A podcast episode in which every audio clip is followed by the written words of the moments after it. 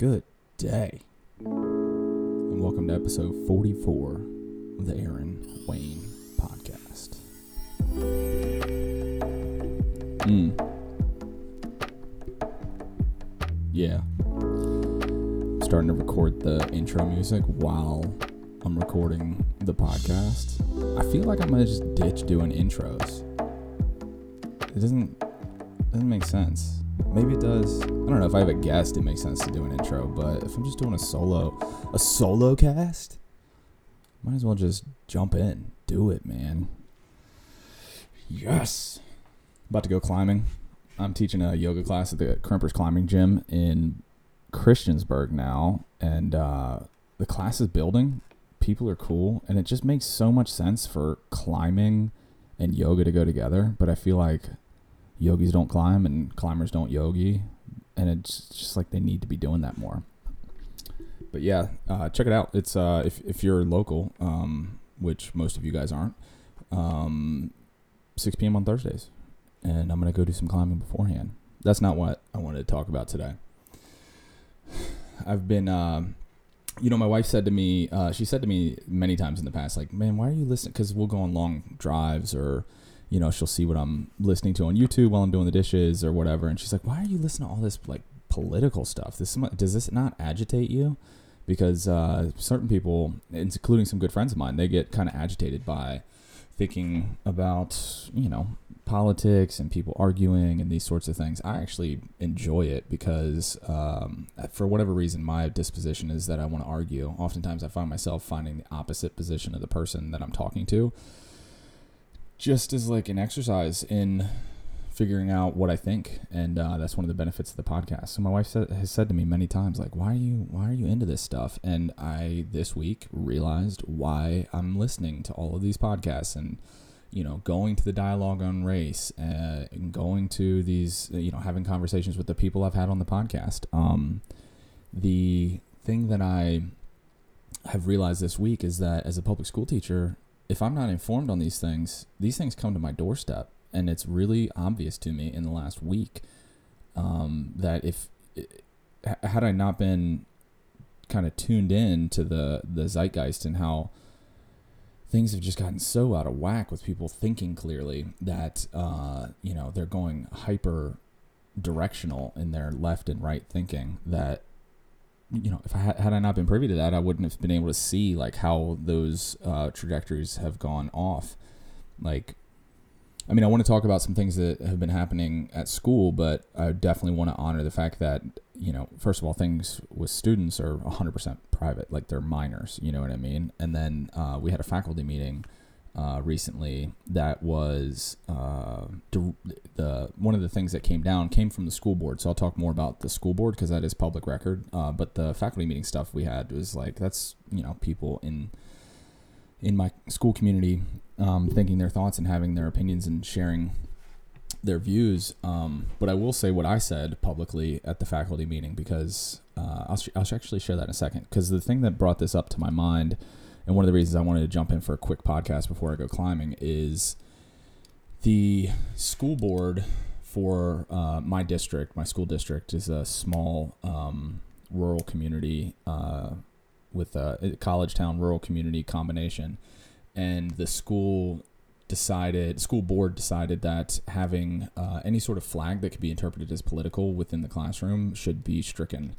And you know, I had things in my room that were then interpreted as um, being political. Um, I'll just I'll just share. I, I had a pride flag in my room, um, and I'll tell you why I had it there. I had it there not because I'm gay or part of that community, but I had that there to signify to being a teenager is hard enough, right?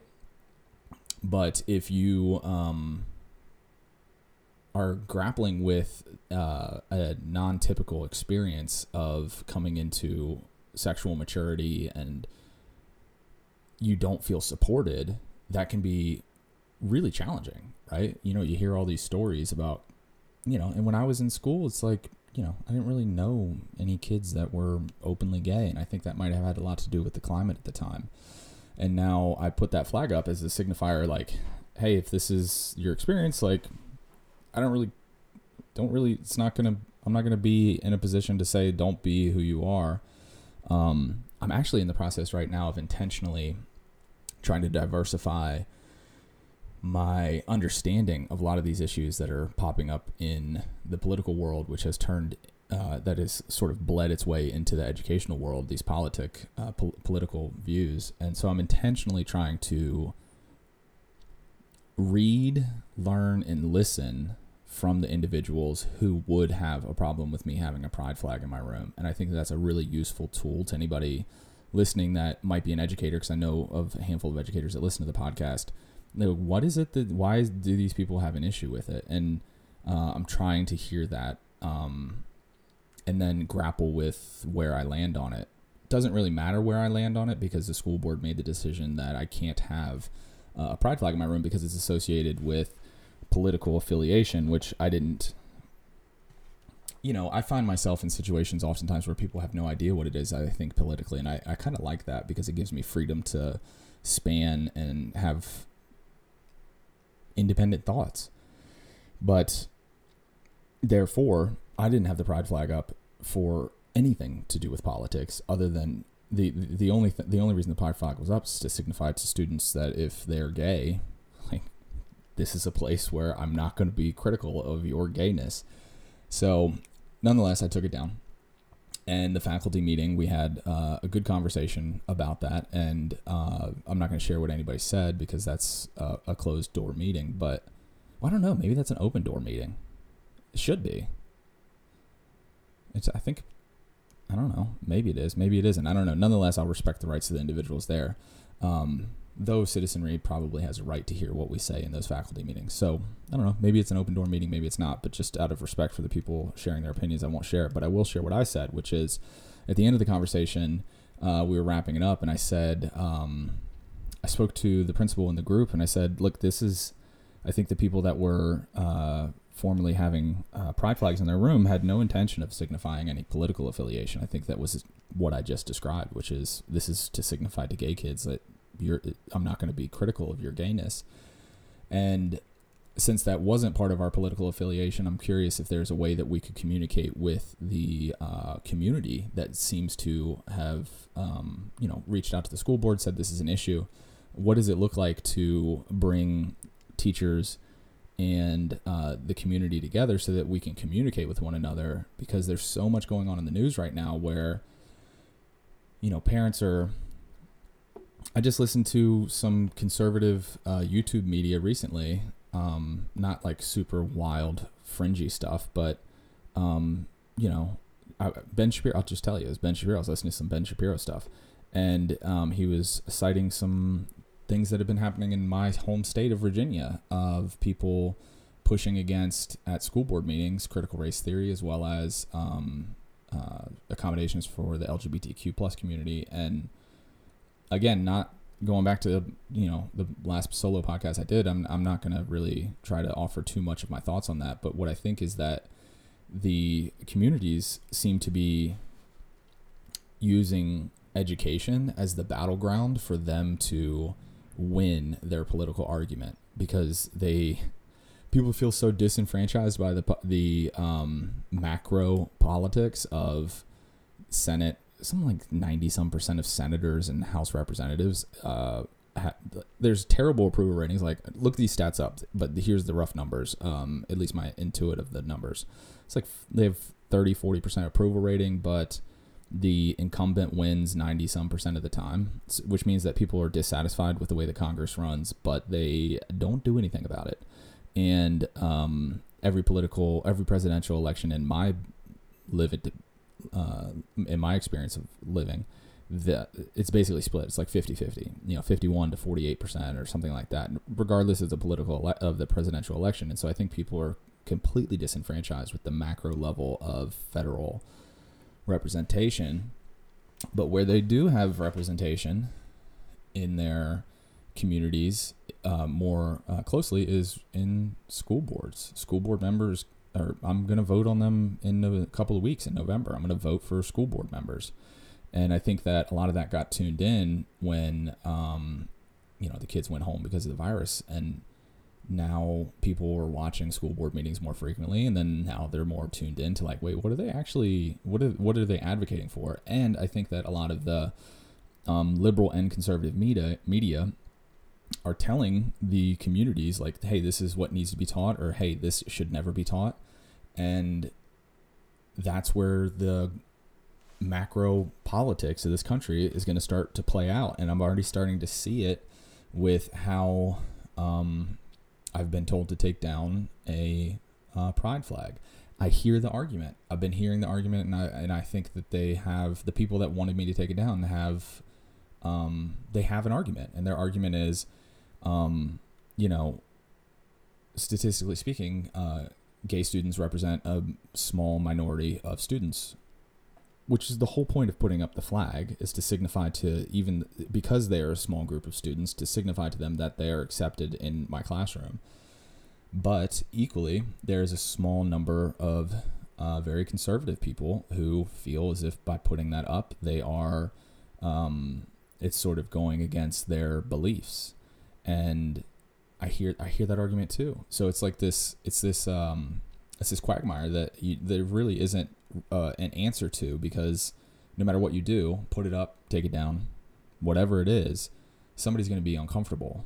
Um, and ideally teachers like me and others would communicate both to the kids who have, you know, conservative beliefs about what, um, sexuality and, uh, marriage and, you know, communal, you know, the way you operate in, you know, in a relationship, you know, those kids, I, I don't, I don't need to like completely tear them down as people or give them an affront in their face.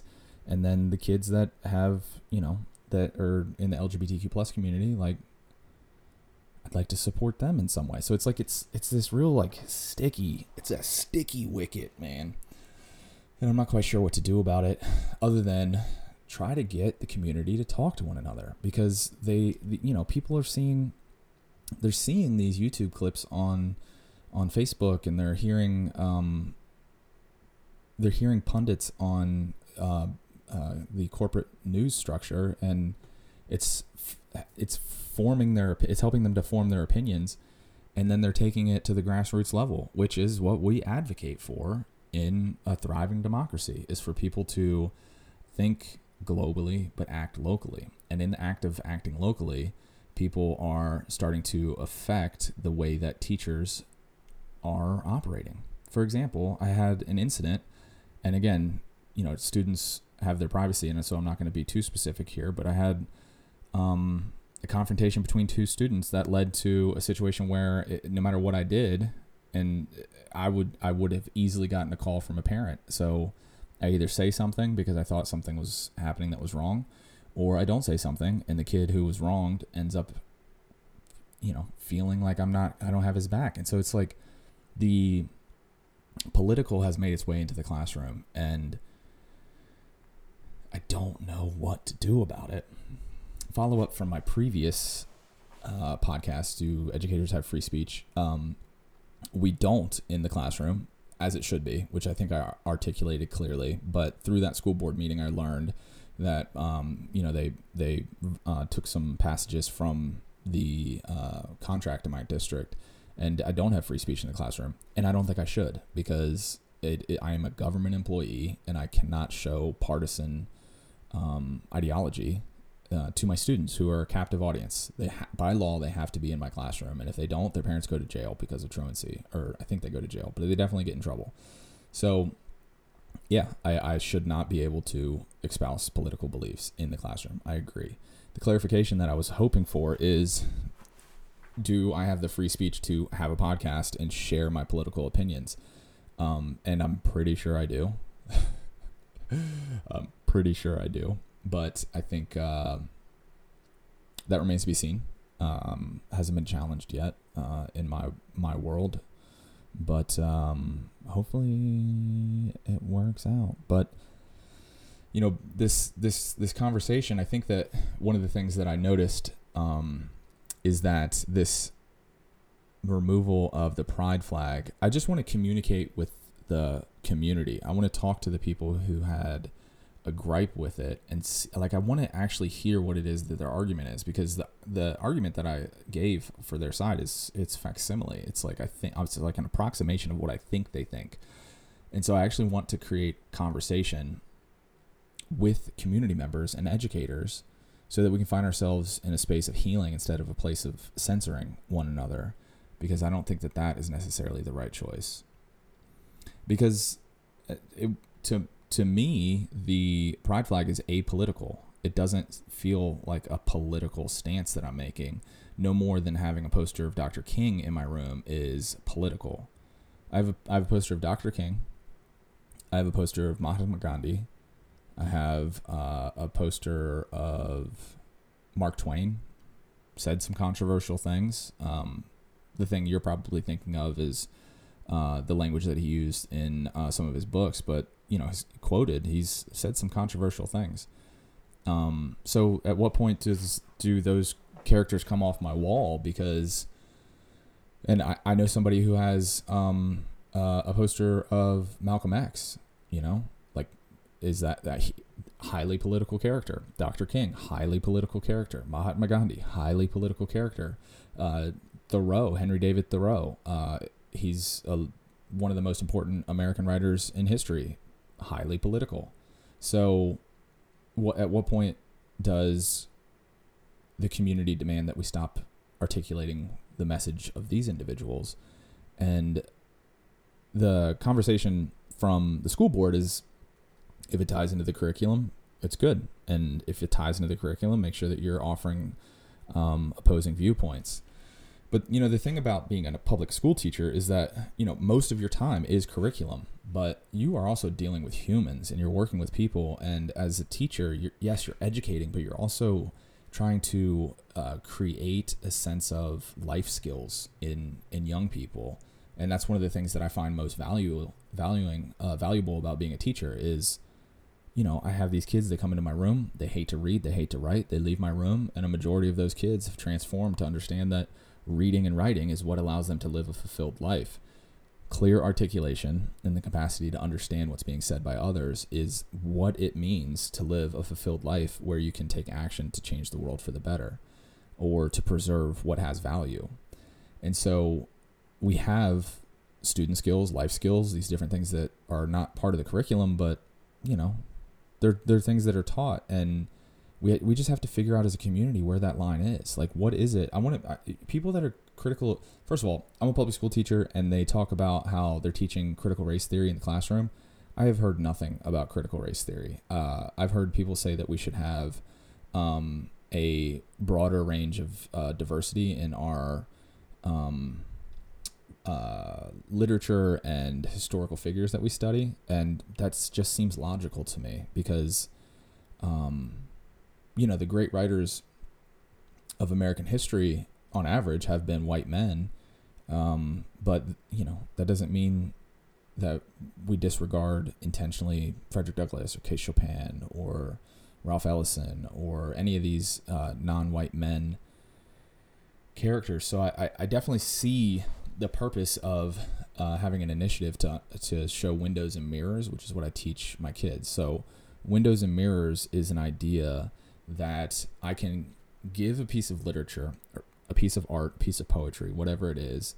And uh, a mirror would be a piece of creation that allows me to see myself reflected, the experiences of myself, the uh, struggles that I've experienced. I, a mirror allows me to see those. Like, as someone who grew up grew up with like a mildly tumultuous childhood, um, having uh, stretches of, of poverty and the struggle with that, like I can see characters, I can see authors, I can see storylines that tell my story so that I can understand my story more deeply. So that's an example of a mirror.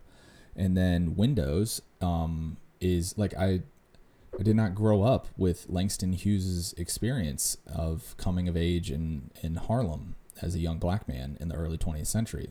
That wasn't my experience, but I can read Langston Hughes and I can have a window into his world.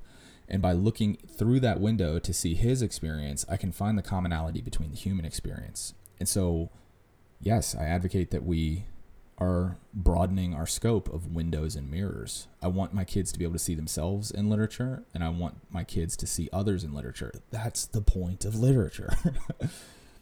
But other than that, critical is that is that part of critical race theory? No one's clarified that for me. Um, no one talks about this in the public school system, but this is the thing that we're being told by everyone that we're teaching people. And so what I want to do is I just want to sit down and have a conversation with people who think that we are progressive indoctrination camps, because I don't think that's the case.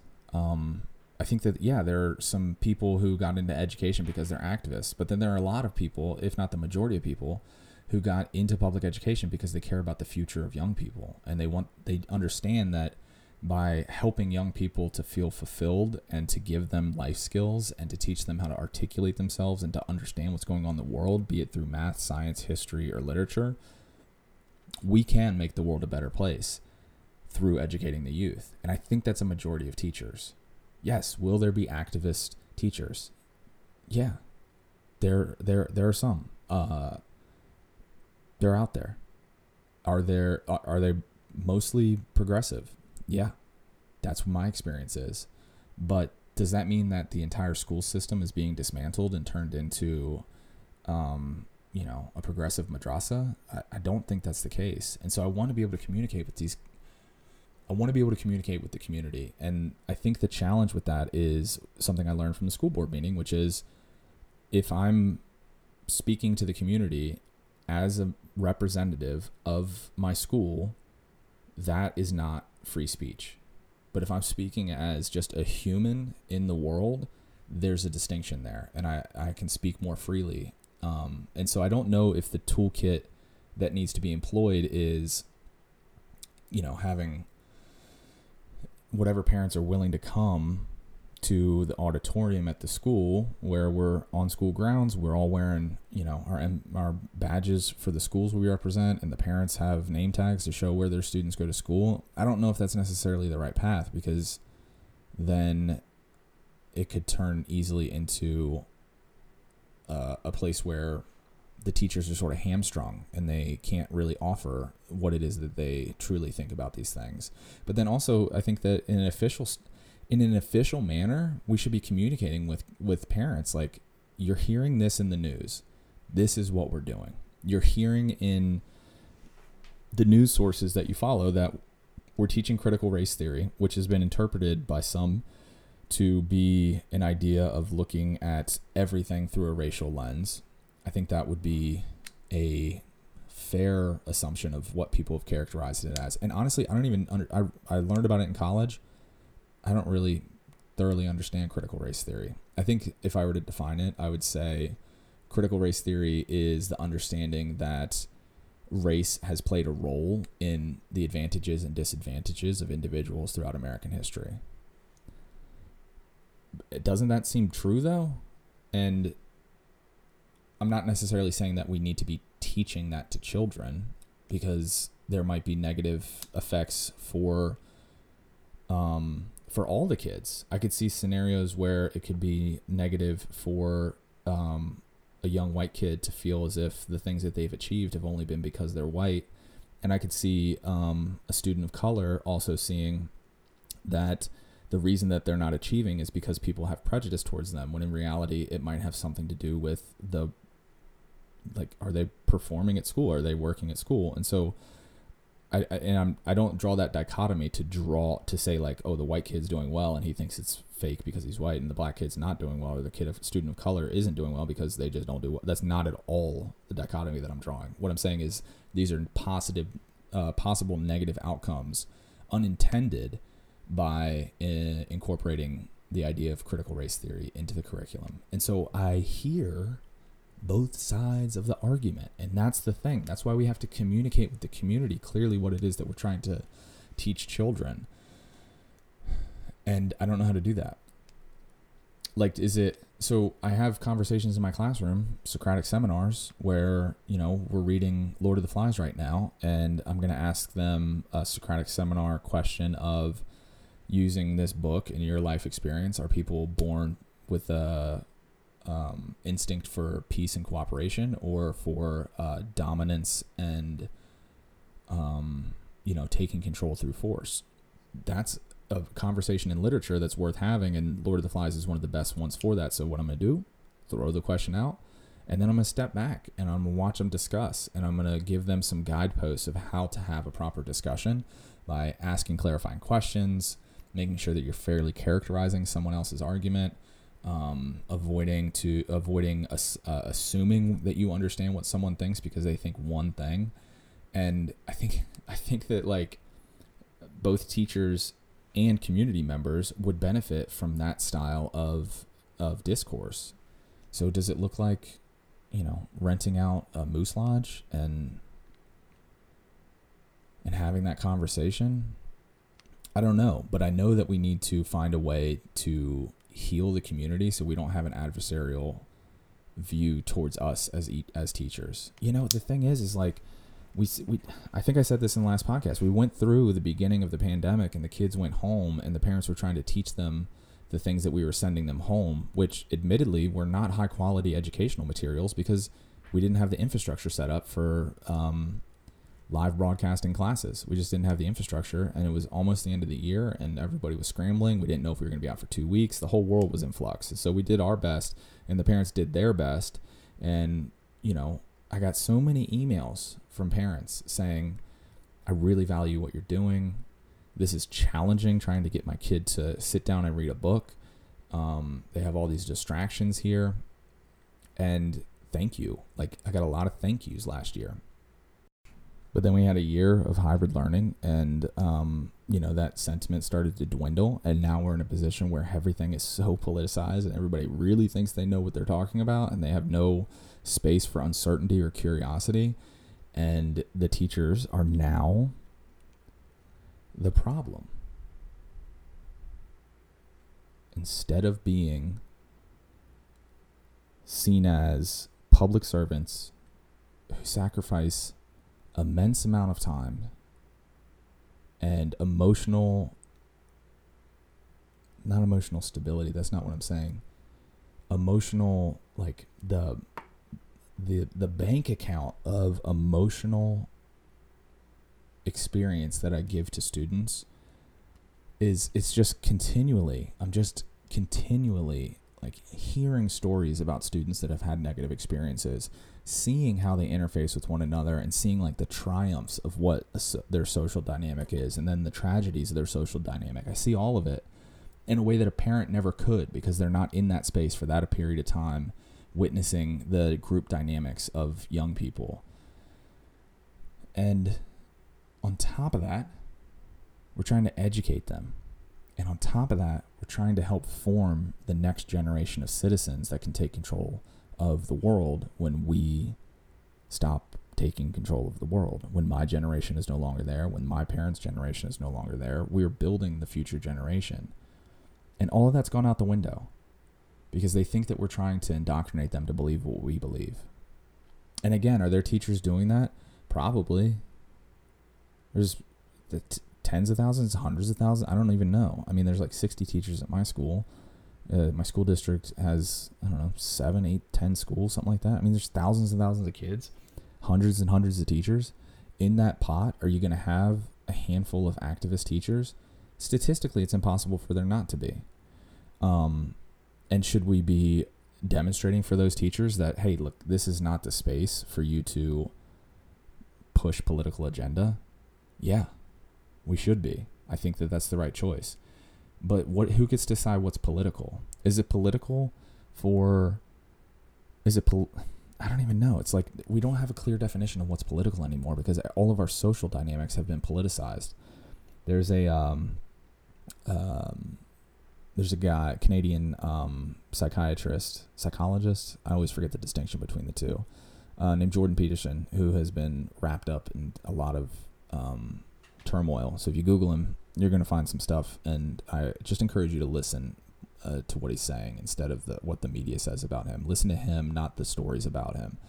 But um, you know, he said he the, to quote him, he said the.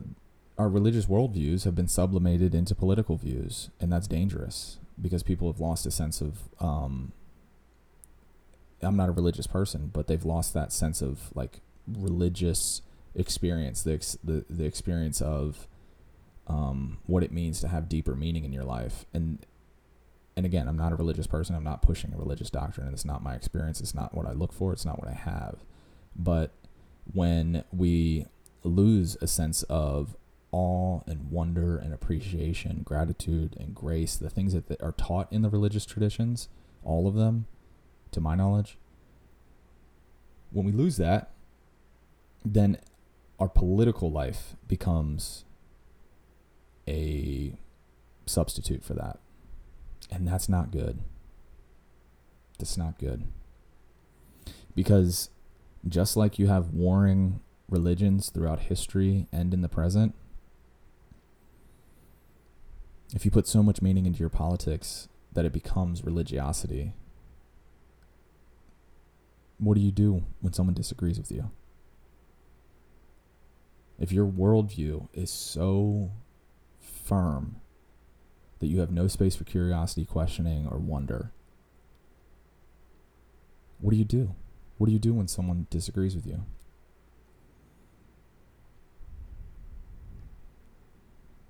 Bit of a rant today. I needed to talk this through. I don't think it's a good idea for national politics to be so influential in local school boards. Or do I? I don't know if I do. I don't know what I think. I'm an advocate for people being advocates for their kids, for their community, but I just see so much um, dishonest, dishonesty and manipulation in both political parties. You know that um, the largest political voting uh, group is independents. Something like forty-four percent of uh, voters in America would consider themselves independent. So I would probably consider myself an independent. I don't know, do you? Let me know. Curious to know. But the problem with being an independent is that you don't have a team, and without a team you're vulnerable to the other side,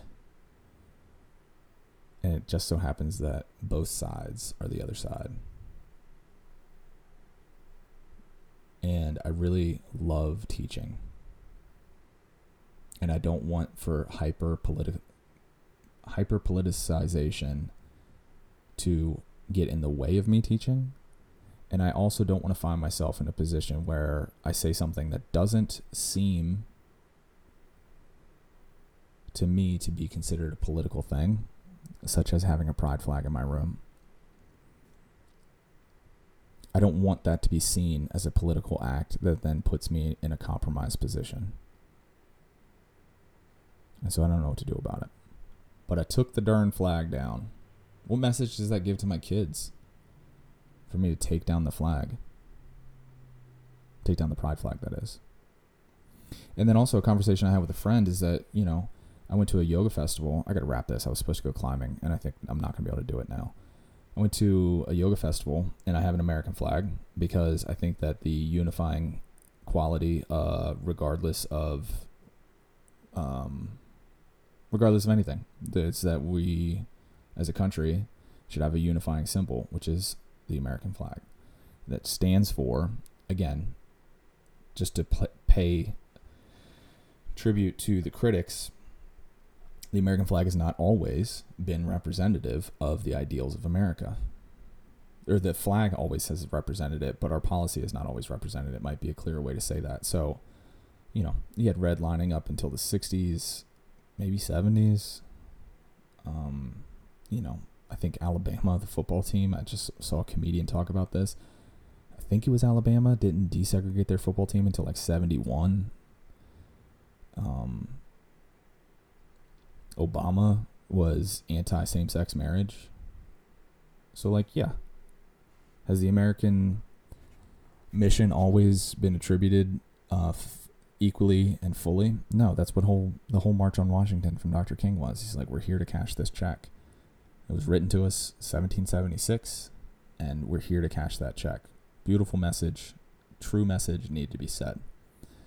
But hanging the flag now has become synonymous with having some sort of, um, for a lot of people, not all people, but for some people, they see the American flag as a symbol that uh, should not be uh, representing representing people. And what that leads to is a further fractionization.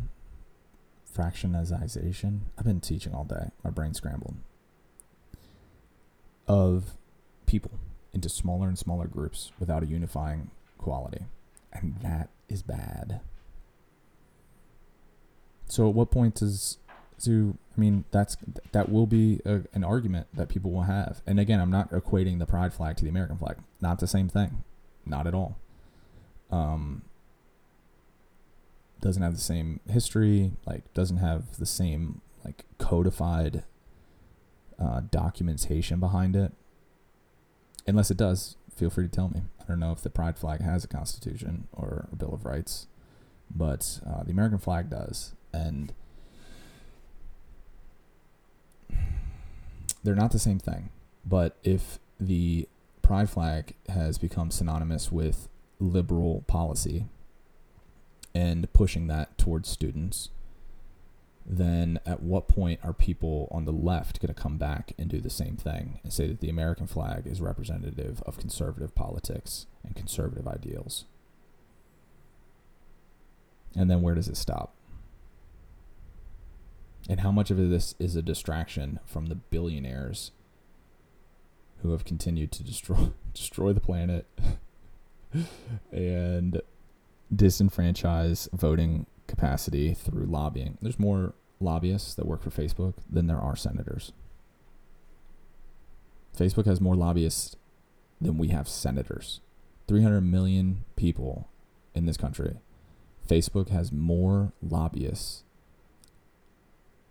pushing around the government as to the best of their ability than we have senators that represent us. If we keep fighting these battles, these small, th- not small, they're big. These are big things.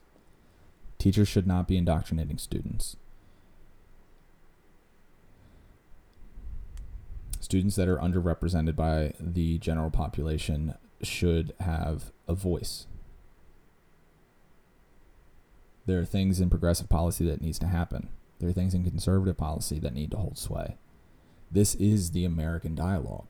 It's the battle between left and right. And the battle is a battle of words, ideas, conversation, give and take. The founders established the whole country with that idea that we have to like talk our way through this. Uh, we need each other. The progressives need the conservatives. The conservatives need the pro- progressives. We we need each other. Otherwise, we're just thinking the same thing. And the conservatives have something to say. The liberals have something to say.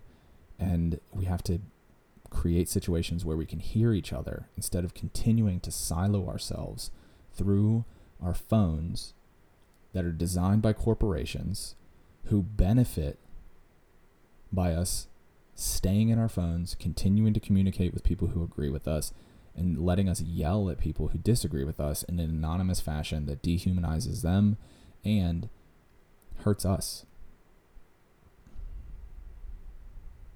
Peter Singer, the guy who wrote Animal Liberation, says that the problems of animal agriculture, it seems like a hard segue, it's not. The problems of animal agriculture are, yes, bad for the animals, but the real Not the real, but a real big problem with animal agriculture is that a human being has to be able to be in a situation where they're willing to slaughter lots and lots of sentient beings. And the thing that that does to your psyche, it changes you, turns you into something different, turns you into something that you weren't before. And the outrage that we've been allowed to do on the internet through not being able to see someone's face when we say something mean, or to disagree and attack ad hominem at other people, that does something to us too. So we're siloing ourselves so we can hear what we like, and we're arguing, hurting the person on the other side, and hurting ourselves. There it is, guys. Let me know what you think. Everything is at Aaron Wayne Yoga. If I keep being political on this podcast, I'm going to have to change the yoga out of this. This is not a yoga podcast. See you on the next one, guys. Peace. Record an outro for this podcast in my new office space. Happens to have a dryer about ten feet away. And my wife's doing laundry. You hear that? That's the dryer. Whatever. Recording it anyway. Got to get these jokers running. New podcasts are posting on Mondays and Thursdays. Mondays are going to be the guest days. Thursdays are the solo days. Follow along at Aaron Wayne Yoga. Shoot me an email. Hello at aaron wayne yoga dot com. Follow along on Instagram. Instagram? Instagram? Instagram? You know what I'm talking about. See you guys in the next one. Peace.